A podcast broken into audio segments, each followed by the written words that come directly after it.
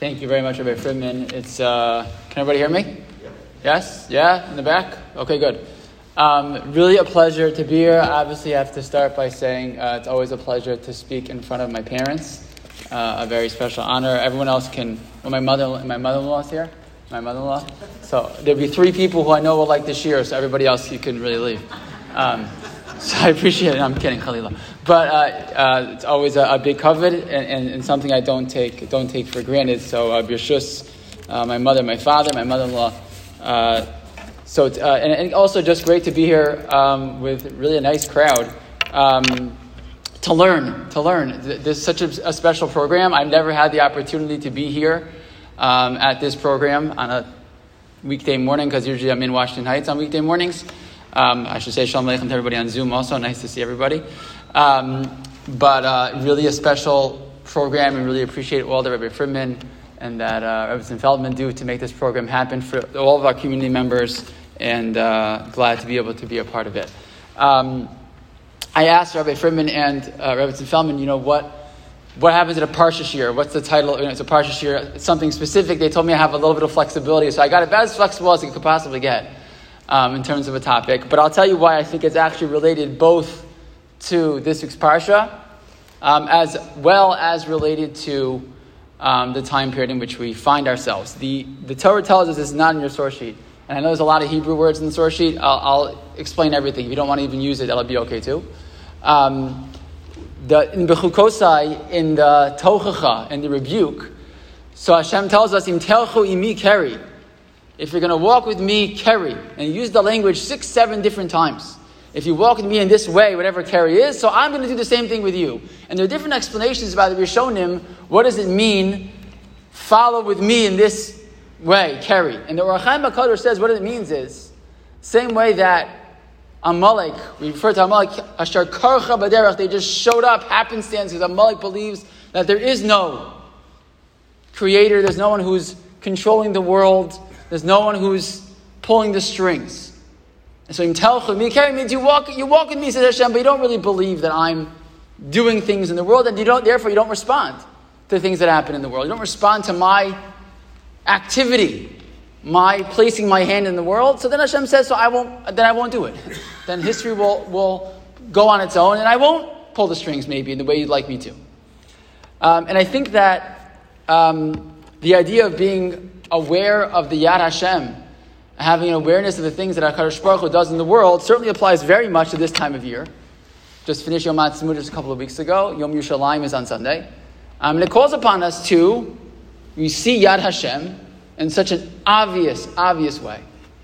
So it calls upon us to respond. Rabbi David Miller tells us, told the story that Rabbi David Rabbi Miller is the uh, Rosh Kol and Gruss in, uh, in, in Yerushalayim in YU, the YU Israel Kollel in, in, in Yerushalayim, and he told the story he was learning in, in, in America at that point in YU, just before the Six Day War, and he was about to go back to Israel. And Soloveitchik came over to him. He knew he was going to Israel, and he said to him, I have one son. His son, Dr. Dr. Chaim Soloveitchik, was in, in Jerusalem, and he said, I don't know if my, I'm going to see him ever again. He said, Do me a favor, give him a hug and tell him that I love him. I don't know if he said give him a hug. That's a brisker, you know. But I, I think he said, tell him I love him very much. Right? The, the, the, Yad Hashem that existed in the moment of, of 67 is, you know, for someone like me who wasn't alive. Um, but for, for many of those who, who, who, did see it in a way that I can't even describe, right? It was something that un, undescribable, right? That Yad Hashem. And it calls upon us to respond in the sense of to, sec, to recognize that this made a difference in the world, made a difference in our lives and we respond with Hallel, but we respond also as, as frum Jews do, as Torah Jews do, by learning the relevant halachos that become important to us, not just in theory, right? But when 1948 came about, and then all the wars that followed, so that brought to the fore all of a sudden all these halachos that were theoretical, all of a sudden became real life and they became shalas that the poskim had to deal with because they were real people who were dealing with these questions. And one such shalah, which is actually a very fascinating question, is the following question. Uh, when I was uh, in fifth grade, I had a teacher. His name was Mr. Cohen. Surprisingly, I think he was a Cohen. Um, and Mr. Cohen was, he told us, I was only in fifth grade, but he, he told us, he showed us pictures that he was a paratrooper in 67. He was a paratrooper, I believe he was there when they went into the old city, Mr. Cohen. Um, and I remember as kids, we would sometimes ask him questions that kids want to know about soldiers, and he wouldn't answer them. You know, what was it like? If he had a gun. We'd ask questions like that. I remember he refused to answer those questions, and we would just go on. He wouldn't talk about it. And I don't know what happened or didn't happen in his, in his time in the army, but I know that he's a Cohen. And the following question that exists for any Cohen who goes to the army, would go to the IDF, um, and would have to open fire on enemy combatants, would be the following question. Because look at source number one. Source number one on your sheet is a Gemara that discusses the following Shaila, which is not our Shaila, but we're see it's going to be related. Um, and, and, this is really a question that kind of brings together halacha, hashkafa, you know, derech eretz.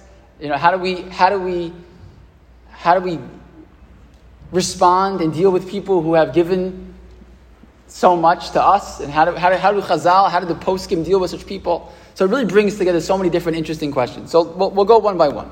The Gemara says as follows: Amr Yochanan kol kohen nefesh. If you have a kohen who haragas nefesh, how would we? By the way, by the way, I'm going to talk with the microphone and stuff, but I'd love to hear what you have to say. Um, how would you define the words harag es? Kill somebody. Ah, so would you use the word m- murder? What other word could you use?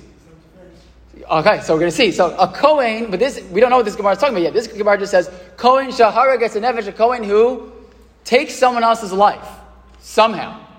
Right? What happens? Lo Yisa es kapav. That Kohen is not permitted to be Ol Laduchin. Cannot go up and bless Am Yisrael. Why not? Why, why there's a lot of other things that happen because that person committed, if they committed murder. Why are they not allowed to duchin?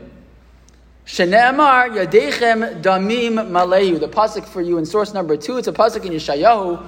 Uveparichchem kapechem alim einai says Hashem. The Navi says to Am Yisrael, and it's important to know the context of the story. Yeshayahu is giving is is is chastising Am Yisrael and saying to them, if you're involved in murder, right, presumably murder of each other, speaking to Am Yisrael, right, you're going to treat each other this way, Chalila and then you're going to pick up your hands. Ali uh, I'm, I'm not going to pay attention. Right? You're going to lift your hands up. You want, you want me to. The Kohanim don't bless us, right? Kadosh Baruch Hu does. Right? When Hashem, when a Kohen lifts, lifts his hands up in the air and gives the bracha to Am Yisrael, it says the Torah, Hashem is the one who gives that bracha. So Hashem says, you can lift your hands up. I'm not interested in those hands. Why? Because those hands are full of blood. Okay, is Hashem literally speaking to individuals who took a life? maybe yes, maybe no. Maybe he means that the, the community as a whole was involved in this type of behavior. But if that's true, says Ribbon Shalom, I'm not interested in your many, many language, language like this from the uh, from the Nevi'im all the time. Right? You can bring korbanos. I'm not interested in your korbanos. Amar Hashem. Don't bring your. I don't want korbanos. I want you to treat each other with respect. Right? Over and over and over again. Hashem gives that message over. Fine. So therefore, says the Gemara, a Kohen who has, who has, let's say, committed murder and then wants to duchen, sorry, that's not, that's not going to work. Not, the same hands that did such a horrible thing cannot then go ahead and, and duchen. Rav Elyashiv, in source number three, in his, not his halachic works, but in one of his, uh, Rav Elyashiv was known not just for his piskei halacha, Rav Elyashiv um, also had a, a, number of svarim on, on the Gemara. And he just he writes, he says, "V'nei tzarich bira." And I want to understand. He says, "My shna nesiyas kapayim me'avodah mikdash." Why are we singling out duchening? What about, what about the Kohen can't work in the Beis Hamikdash? Why specifically focus on that issue? She writes, Shafilu harag b'mezidu be'asra v'chayev misas beis din. Let's say a person was about to kill somebody and two witnesses say, by the way, if you kill that person, just know you're going to be chayev misa, they're going to kill you in beis din. The person says, I don't care. I'll do it anyways. And he's going to be, you know, has to get, get, get capital punishment. Nevertheless, shari The halacha is that person's allowed to actually work in the Beis Hamikdash. So that, why that is is a good question. But they are. If you ask a Kohen, ask any Kohen, right? What would you rather do? Duchin on Yontif morning or work in the Beis Hamikdash? Any Kohanim here? What would you choose? Beis Hamikdash. That's what I would choose. And nevertheless, you're allowed to work in the Beis Hamikdash. You can't do Nisiyas Kapayim. So what's the difference? Says Rabbi Elyashiv, and this point, this point's going to be important as we move along.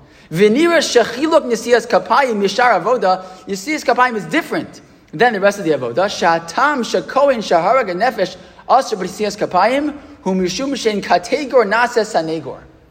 What's kategor in kategor nases sanegor? What does that mean? Anybody know? Right, the prosecutor cannot become a defense attorney. That's the same reason why the Kohen Gadol doesn't wear his gold investments inside the Kodesh Kadashim on, on Yom Kippurim, because you can't allow the, the, the gold that was used for the Chet Egel, right? You don't bring that, that gold now into the, the, that, the gold is a, an attack on us. If you don't take that same gold and use it, to, Hashem, here I am with gold. The gold reminds Hashem of the bad things that we've done. So if you take hands that have done something horrible, like murder, you can't use those same hands and now use them to be the defense attorney, use them to bless Am Yisrael. That's what. That's the svara, at least the reason why. we see in terms of the Beis Hamikdash, we see that David Melech was he, was he was not permitted to build a Beis Hamikdash because his hands was full of blood. He kept on he was in battles with. Yes, so we're So we see that uh, it's not so partial. Meaning Beis Hamikdash also. In terms of Beis Hamikdash. Good. Also. Good. So the truth is, we know that. Yeah, correct. But we talk about that in a, in a little bit. Very good. That that that David Melech, one of the, the reason why David Melech, even though he purchases the plot for the Beis Hamikdash, he's not the individual who's going to build it. Why? Let's shift you over for a second. I have it here for you, I think. I quoted here. I think I did. Maybe not. We'll see it later. Dam larov shafachta. The Gemara said. The, the, the, the Navi says to David. Right? Nasser Navi tells him. He says, "You've killed too many people." Right? You've killed too many people, and therefore you are not allowed to build a Beis Mikdash. This is going to be. A, we're going to get to this in a little bit because there's a big difference between David and Melech and someone who commits murder out of anger and just hates somebody. Right? It's a big, a huge difference. What's the difference? Yeah, David and Melech's spilling of blood most of the time, most of the time, right, was was for, for the right reasons. He was supposed to. He was supposed to wage wars on behalf of Ami. So that was his job as the king. Yeah.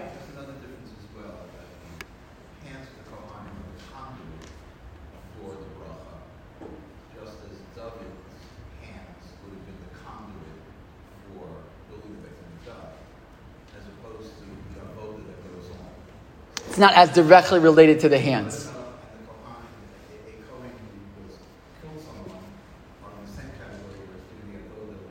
Right, just to repeat it for anyone who didn't hear, the, the, idea that it's the hands themselves are the conduit in the in the in the Siyas In fact, we all know, right, as as children, right, even today, what do we do? We cover our eyes during the. We're not supposed. To, by the way, you're not supposed to turn around. Some people have that minute they turn. You're not supposed to turn around. Someone's giving you a bracha. You should you should face them. You just look away, or, or men cover their heads with the talis. And kids are told, don't look at the Kohanim's hands. Why? Because you're going to go blind. Because it's Shechina on the fingertips. Because in the Beis Hamikdash, that was taka true. Right? The Shekhinah was on the hands of the Kohanim. Not today, but we still have that, right? But yeah, that's it, just to bring that idea of the hands being the conduit, right? Good. Okay, so let's keep going. Look at the Rambam. In source number four, the Rambam in Hilchot Nesiyas Kapayim writes, Ha'avera Ketzad, he's talking about a Kohen who did an Avera, Kohen Shaharagas HaNefesh, Af Al Pi Sha'asa Tshuva, even though the Kohen did Tshuva for what he did, Lo yisas kapav shenamar yadechem damim maleu uksiv uparischem kapechem etc. So says the Rambam, even if the person did tshuva, it doesn't make a difference. What was done was done. Fascinating. Usually we say, he did tshuva, he did tshuva. But the Rambam says it's not true. And the Shulchan Aruch passes like the Rambam in source number five. Kohen shaharagas hanefesh afilu b'shogeg, even if it wasn't on purpose. Shogeg, we'd say, you know, negligent homicide, right? the best, probably the best example, I actually the best, there's no, no best here, right? One of the, the colloquial examples of negligent homicide today, and you know, what we probably, what probably the prime example? Texting while driving. Khalila. A person's texting and driving and, and would get in an accident and kill somebody. It's a mistake, right? It was negligence, right? So that would be negligent homicide. So if that happens, says, says, says the Shulchan Aruch, even b'shogig lo yises kapav afilu asa tshuva, even if he did tshuva. Yes. Pinchas, who killed some people. So are we saying that he couldn't duchen once he became? There are there actually are opinions that that Pinchas was not allowed to, uh, because because of the murder because of the murder that he what he did, even though what he did was permissible. You're right. Pinchas is actually a complicated figure. Pinchas is more complicated because he actually because the question was what about Pinchas? Pinchas commits murder, and actually Pinchas is his. Uh, he wasn't a Kohen when he killed. He actually becomes a Kohen because he killed. Pinchas, right, was born, right, was, was born before, right, that Elazar and Tamar and Aaron's children become Kohanim, and therefore he actually never was a Kohen. Because he commits murder, he becomes a Kohen, which is fascinating. But maybe we'll leave Pinchas aside for the minute, but you're right, it's a fascinating conversation about Pinchas also. Um, but let's go, let's, uh, let's keep going.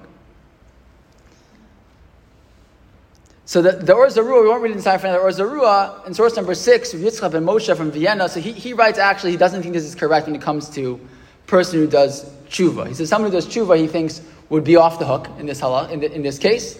And he says he has a Kabbalah from his Rebbe that this case is specifically for a person who didn't do tshuva. But if a person did tshuva, so they would be allowed to be nosias kapav. He has a, source from the Yerushalmi that seems to contradict this Gemara. So if we, can, you know, bring the two together and, and, and not, have, not have a contradiction, I'd rather do that, he says. So he thinks if you did tshuva, you can, you can actually be nosias kapav. And, and source number seven, the, the on that Lach and Shulchan Aruch writes, V'yesh omrim dim asa tshuva nosei kapav.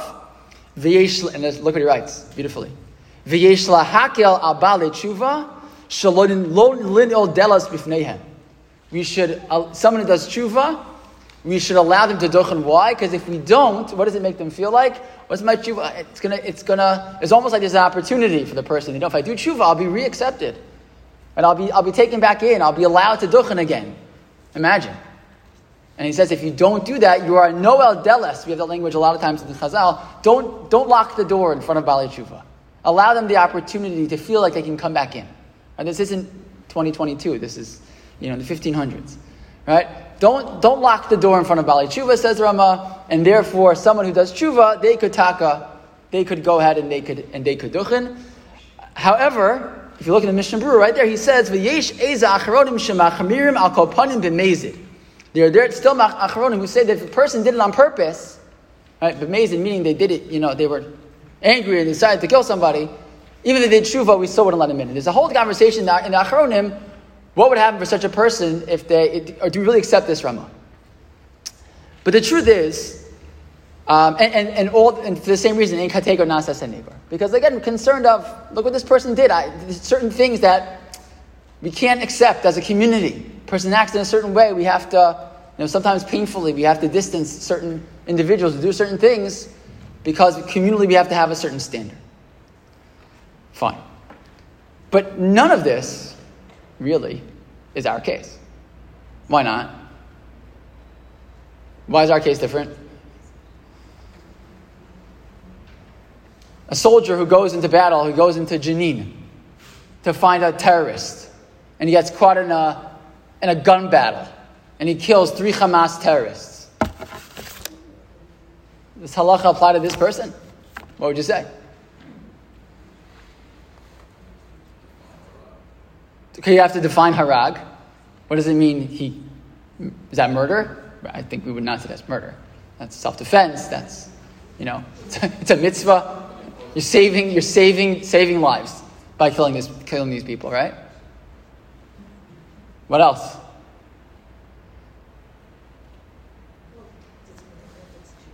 Okay, does it matter? Is, is, Yeshayahu is talking, just as a reminder, not, it's absolute, let's make it clear, it is categorically forbidden, and maybe even worse, for, for a Jew to kill a non Jew. Absolutely, categorically forbidden to kill a non Jew. No Shaila in the postscript, right? But is this, is this halacha about Jews within themselves? A Jew killed another Jew, and then you want to stand up and maybe technically that halacha applies because the source, and we're going to see some Achron who say this, the source of the Isser is Yadechem Damim Maleu. Your hands are full of, of, of murdering each other. You can't stand up and then bless Am Yisrael. Maybe if I'm, if I'm you know, dealing with enemy combatants who are not Jewish, maybe, that makes, maybe that's not the same thing. Okay? What else? Any other differences? Person's going out to do a mitzvah, right, of, of defending Am Yisrael. right? Does that make a difference? What if the person didn't choose to go to the army? or if they didn't choose? What if they're forced? Not just true today in the IDF, but was true when you were living in Russia, in Soviet Russia, right, so many years ago, and today. Uh, okay, okay. But if, if you're forced into that scenario, does that make a difference? Ah, so, so but, but, shvichas damim, what do you mean I'm forced? You can't be forced to kill somebody. If you're forced to kill, you're supposed to, you're supposed to be killed first, right? So this is where we get into a fascinating conversation about our Shaila, about our Shaila. Okay. So this is the pasuk in source number eight, by the way, is the, is the pasuk we talked about with, with David Melech. I lied devar Hashem more dam la rov shafachta. Right, that David Melech is told you killed you you you've spilled too much blood. Um Gadolos asisa lo sivna. You cannot build a house for me. Says Hashem. Hashem told David Melech, sorry, you've done amazing things. You're David Melech. You can't build a Beis Hamikdash because you've been too involved. Your hands are too full of blood. Okay. I just read source number eight. Sorry, that's source number eight. Okay.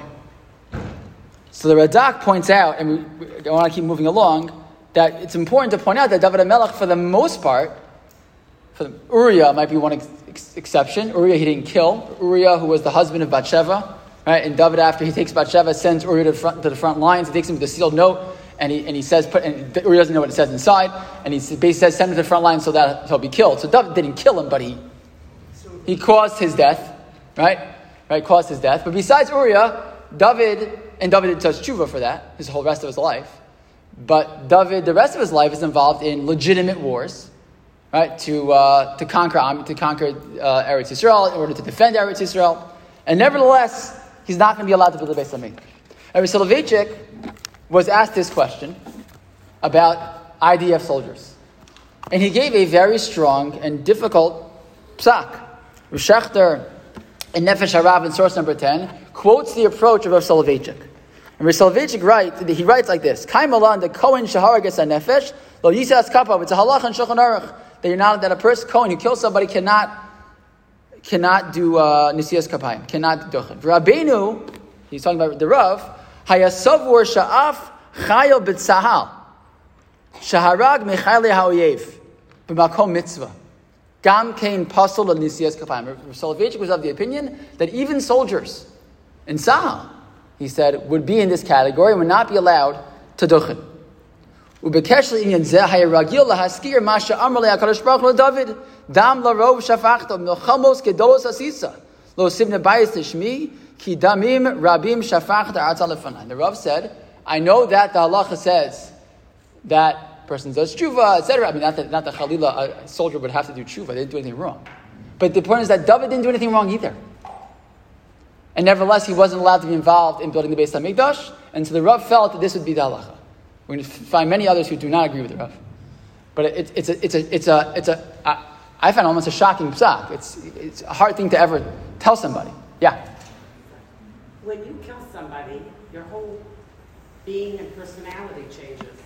And I think, if I'm not mistaken, that when they were talking about Pinchas, because he killed somebody, there was even the word shalom put in there, that he should have the bracha of shalom, because it changes. The Netziv writes, because, because he needed the bracha of shalom, because when you act in a certain way, it, it changes, changes who you are, yes. So, in my mind, I don't think, I think they should be allowed to. Right. um, I think it, it depends on how you have become after you've killed in my eyes. Right. If you can be able to do that. Be able to do yeah. Yeah.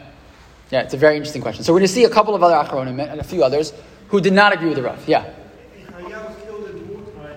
He's buried in his uniform, which would validate not being punished because he killed somebody. No, I, I don't think the Rav thinks, just to be clear, I don't think the Rav thought it was a punishment.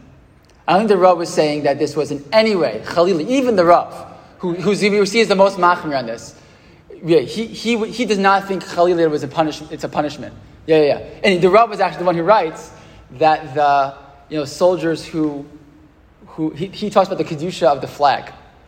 At the flag, right, that, that, that, that he talks about the last moments before 1948, where they, they were told there's going to be a ceasefire in X number of hours, and they were basically people who were soldiers who literally gave up their life to stick a flag in the, any area you stuck a flag in the ground was going to become the state of Israel. Right? And there are people who, who literally ran, ran through gunfire to stick flags in the ground in different places to, to conquer just a little more land. And the Rav said that's why the, the, the flag of the state of Israel has, has a, a kedusha in a certain sense from those, from those individuals who, who gave their life for it. But yeah, but, but yeah. So just, we, but it's an important point. We shouldn't think, even if the Rav says this psak, it's not about Khalil or something that the person did wrong. But, but, it, but, but that's of why the psak is so hard because it feels like that.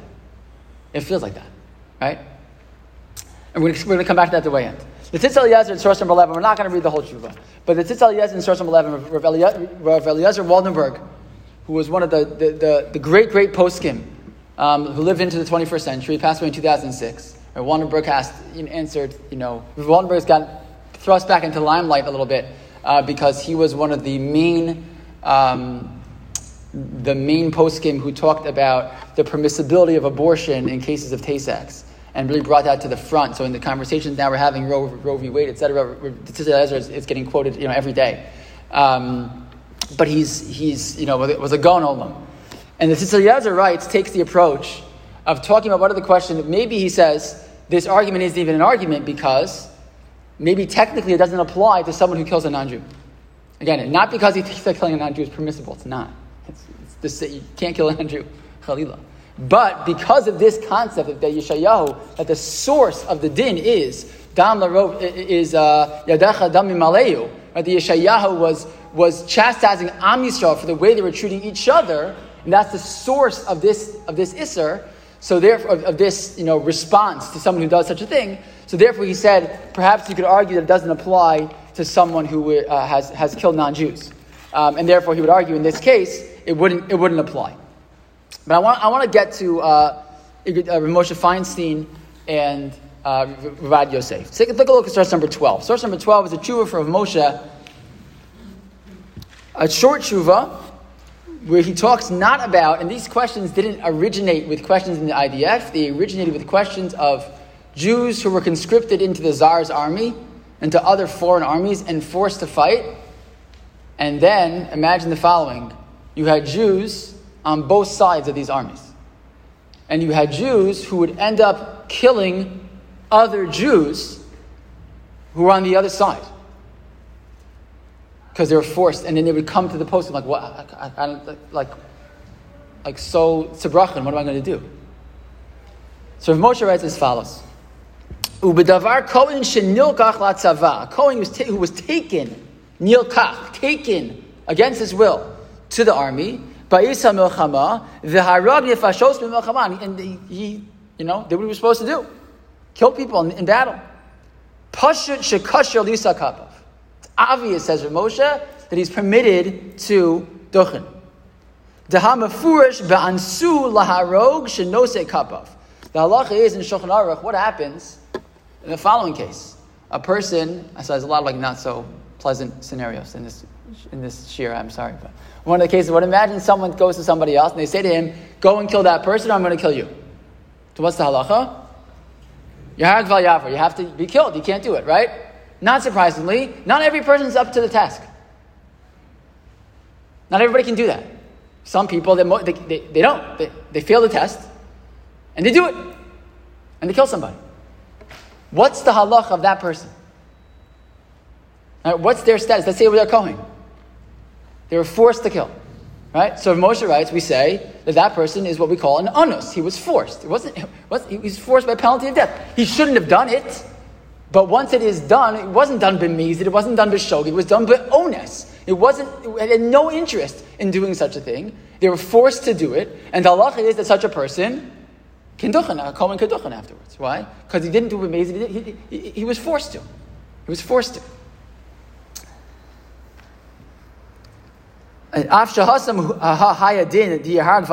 Even though that case says in Moshe, I'm on the third line, was the case that you, he should have been killed, right? He shouldn't have done it in the first place. And he, he, he failed, he didn't do it. Or he, he did, he, he murdered. Because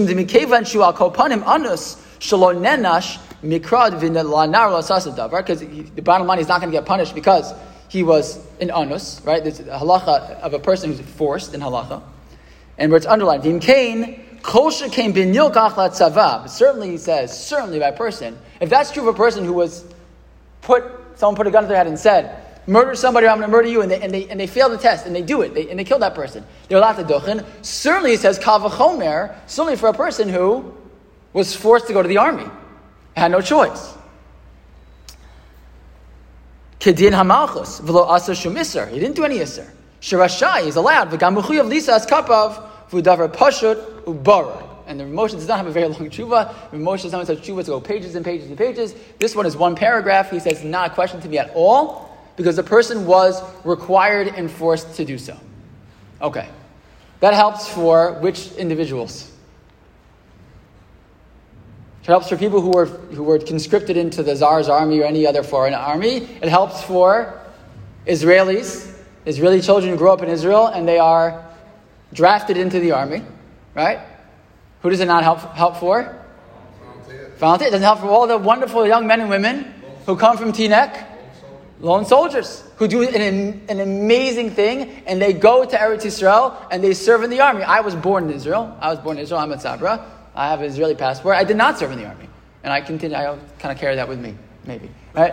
I thank my parents that I was born in Israel. But I was, I was raised in America, and, I, and I, I didn't. And then there's so many kids who were not born in Israel, and they go, and they, and they go to the army for 18 months, for three years. It's amazing, right? This of Moshe is not going to help them. Why? Why doesn't it help them? Because they're not forced. They choose it. They choose to go. So Moshe is a, a powerful tshuva. It helps a lot of a lot of us. It doesn't help everybody. It doesn't help everybody. So take a look. Take a look at source number 14, a tshuva from Ravad Yosef in Yechaveh Daas.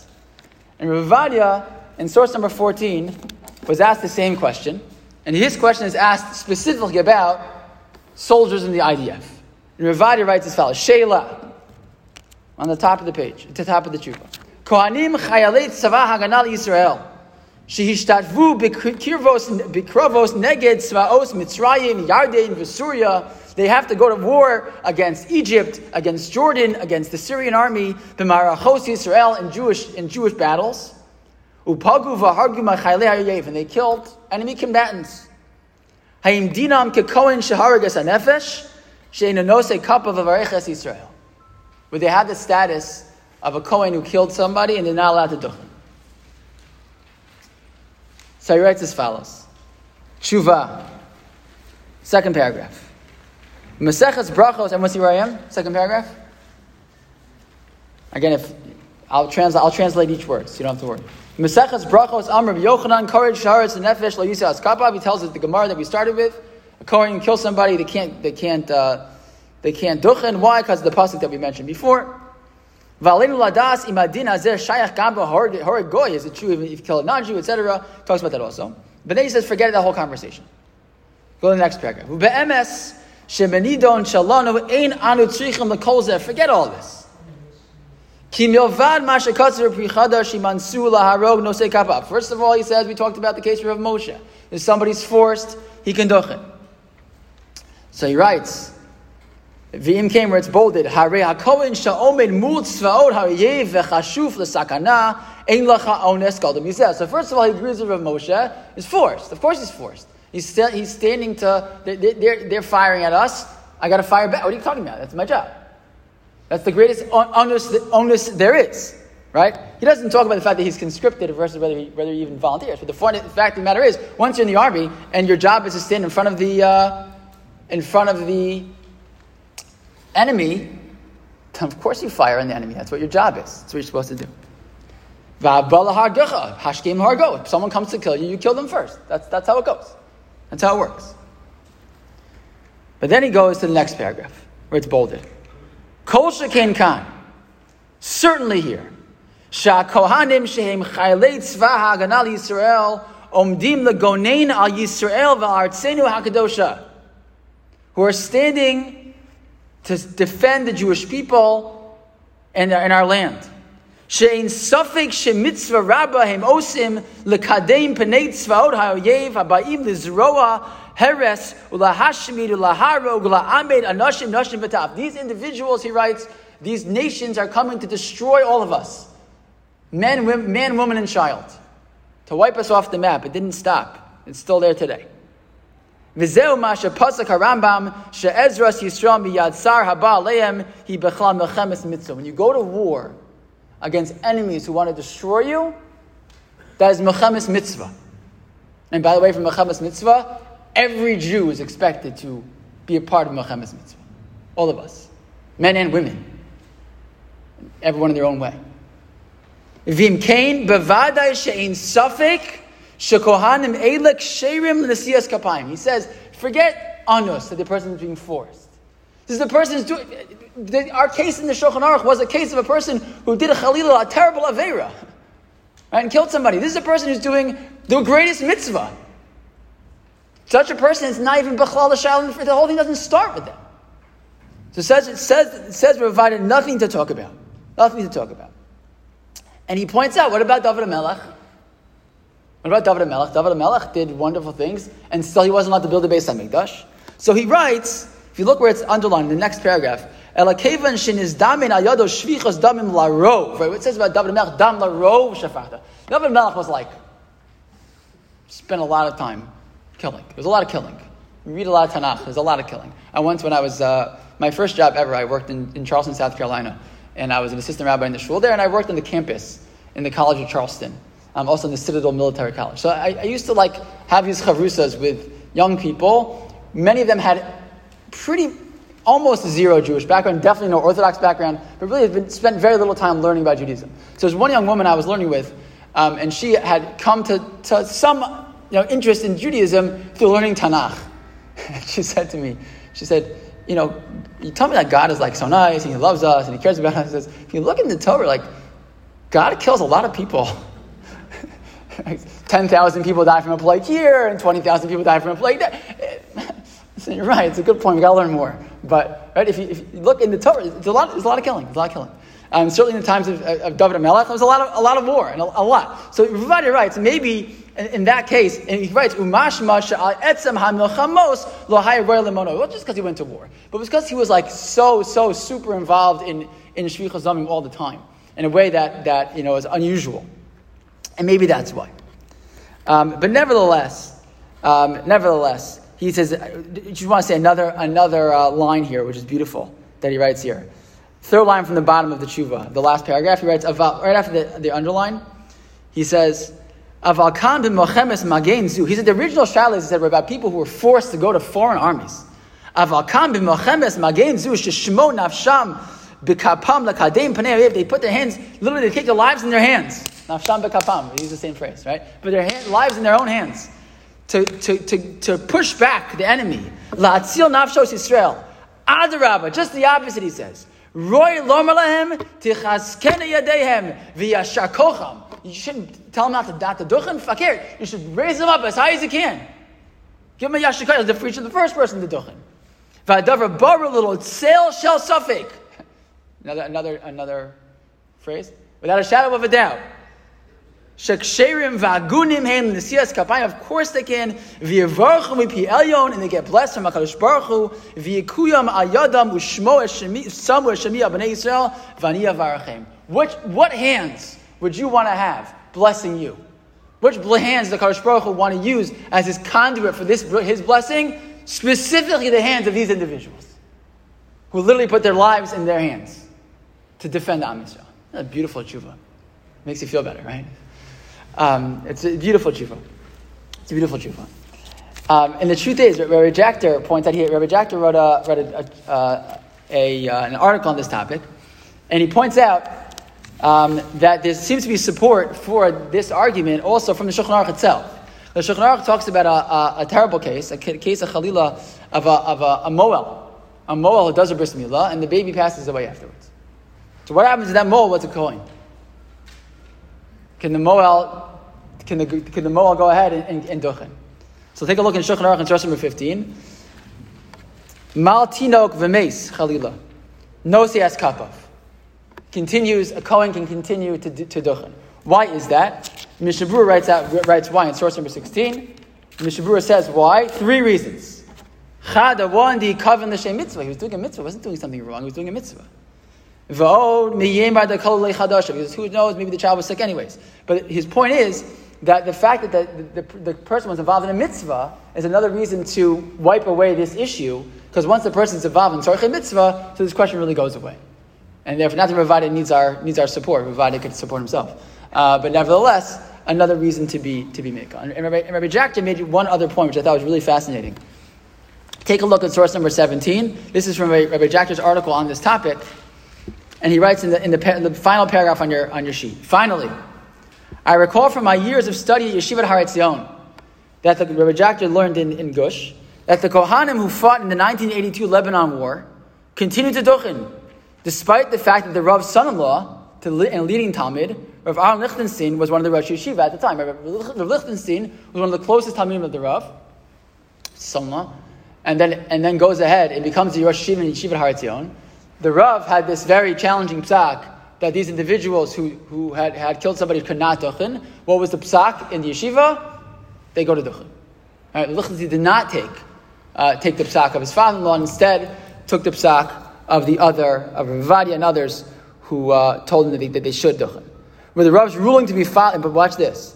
With the Rav's ruling to be followed, it would deal a significant blow to the morale of Israeli soldiers for whom it is essential to enter combat with a clear and unambiguous understanding that the battles that they wage are clearly justified, both morally and halachically. We should note that the Rav does not question the legitimacy of such battles, as he compares them to the wars of David Melech. Indeed, when asked by Kohanim who fought in the 1982 Lebanon War if they continued to perform Nesias Kapayim, Rav She'ar Yashuv Cohen responded with a resounding yes, stressing the legitimacy of that war. Although the Rav's ruling emerges from both his profound reverence for human life and his deep moral character, it seems not to constitute normative halachic practice. Indeed, my Talmud, Rabbi Jachter is famous. It's a really beautiful thing. He's famous for, in all of his uh, articles he writes on topics, he consistently quotes students of his from TABC all the time all the time. It's a, it's a beautiful practice. Indeed, my Talmud, Jesse Dunas, I don't know Jesse, but Jesse was a student at TBC clearly, reports that Aaron Lichtenstein told him that a yeshiva Har Etzion, Kohanim who have killed in battle, continue to duchen. This is, the, this is the normal practice, this is the normal psak. I've never heard anybody say that, that any soldier should not, should not duch. I've never, I've never heard, I never, I've never fielded the shaila because I live in America, but, um, but uh, I've never heard such a thing. Always heard that this psak of Rav Ovadia, uh, Rav Moshe, Rav Lichtenstein, is really the, nor- the normative psak.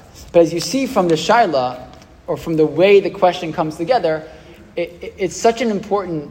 It, you could take that last piece that that Rabbi points out and use that itself as part of a, a reason to be made also. Right? If you're going to tell soldiers, you go into battle and then you come back and somehow you're like stained. Instead of coming back and you are honored. Right? How, do, how does that impact morale of an army? And that itself could be part, it could be a pikuach nefesh involved in the shaila of this kind of like seeming detail of the siyas kafai when you return from war.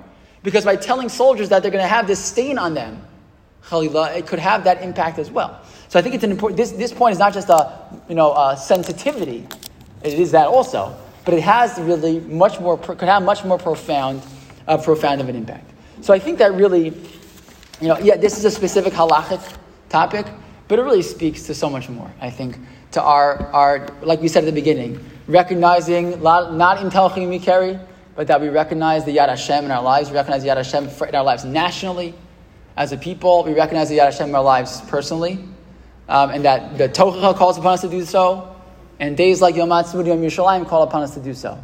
And, and, and I think the beautiful way in which these, that reality has now translated into a, an entirely new I can't, you can't even count right? the way the, the vistas of Torah have been opened because of the state of Israel. We had Rav Gideon Weitzman was at our shul a couple of weeks ago. Uh, he's, he's the director of PUA, and they deal with questions of fertility and IVF. he was a, fa- a fascinating person.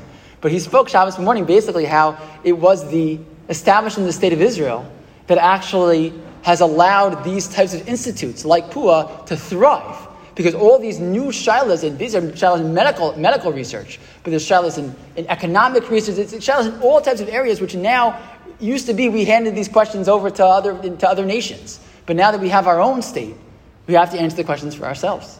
And it has opened up in just an entirely new, uh, new arena of, of, of halachic questions, hashkafic questions that come out from that reality. So should, we should be zocha to see the Yad Hashem more often. Should continue to see the Yad Hashem in Am Yisrael in a positive way, continuing to protect Am Yisrael and moving us forward to a place where it's no longer looking at, uh, you know, Reshit Smikas Gula saying, but Me'eretz Hashem, the Gula Shleim Meher Amen.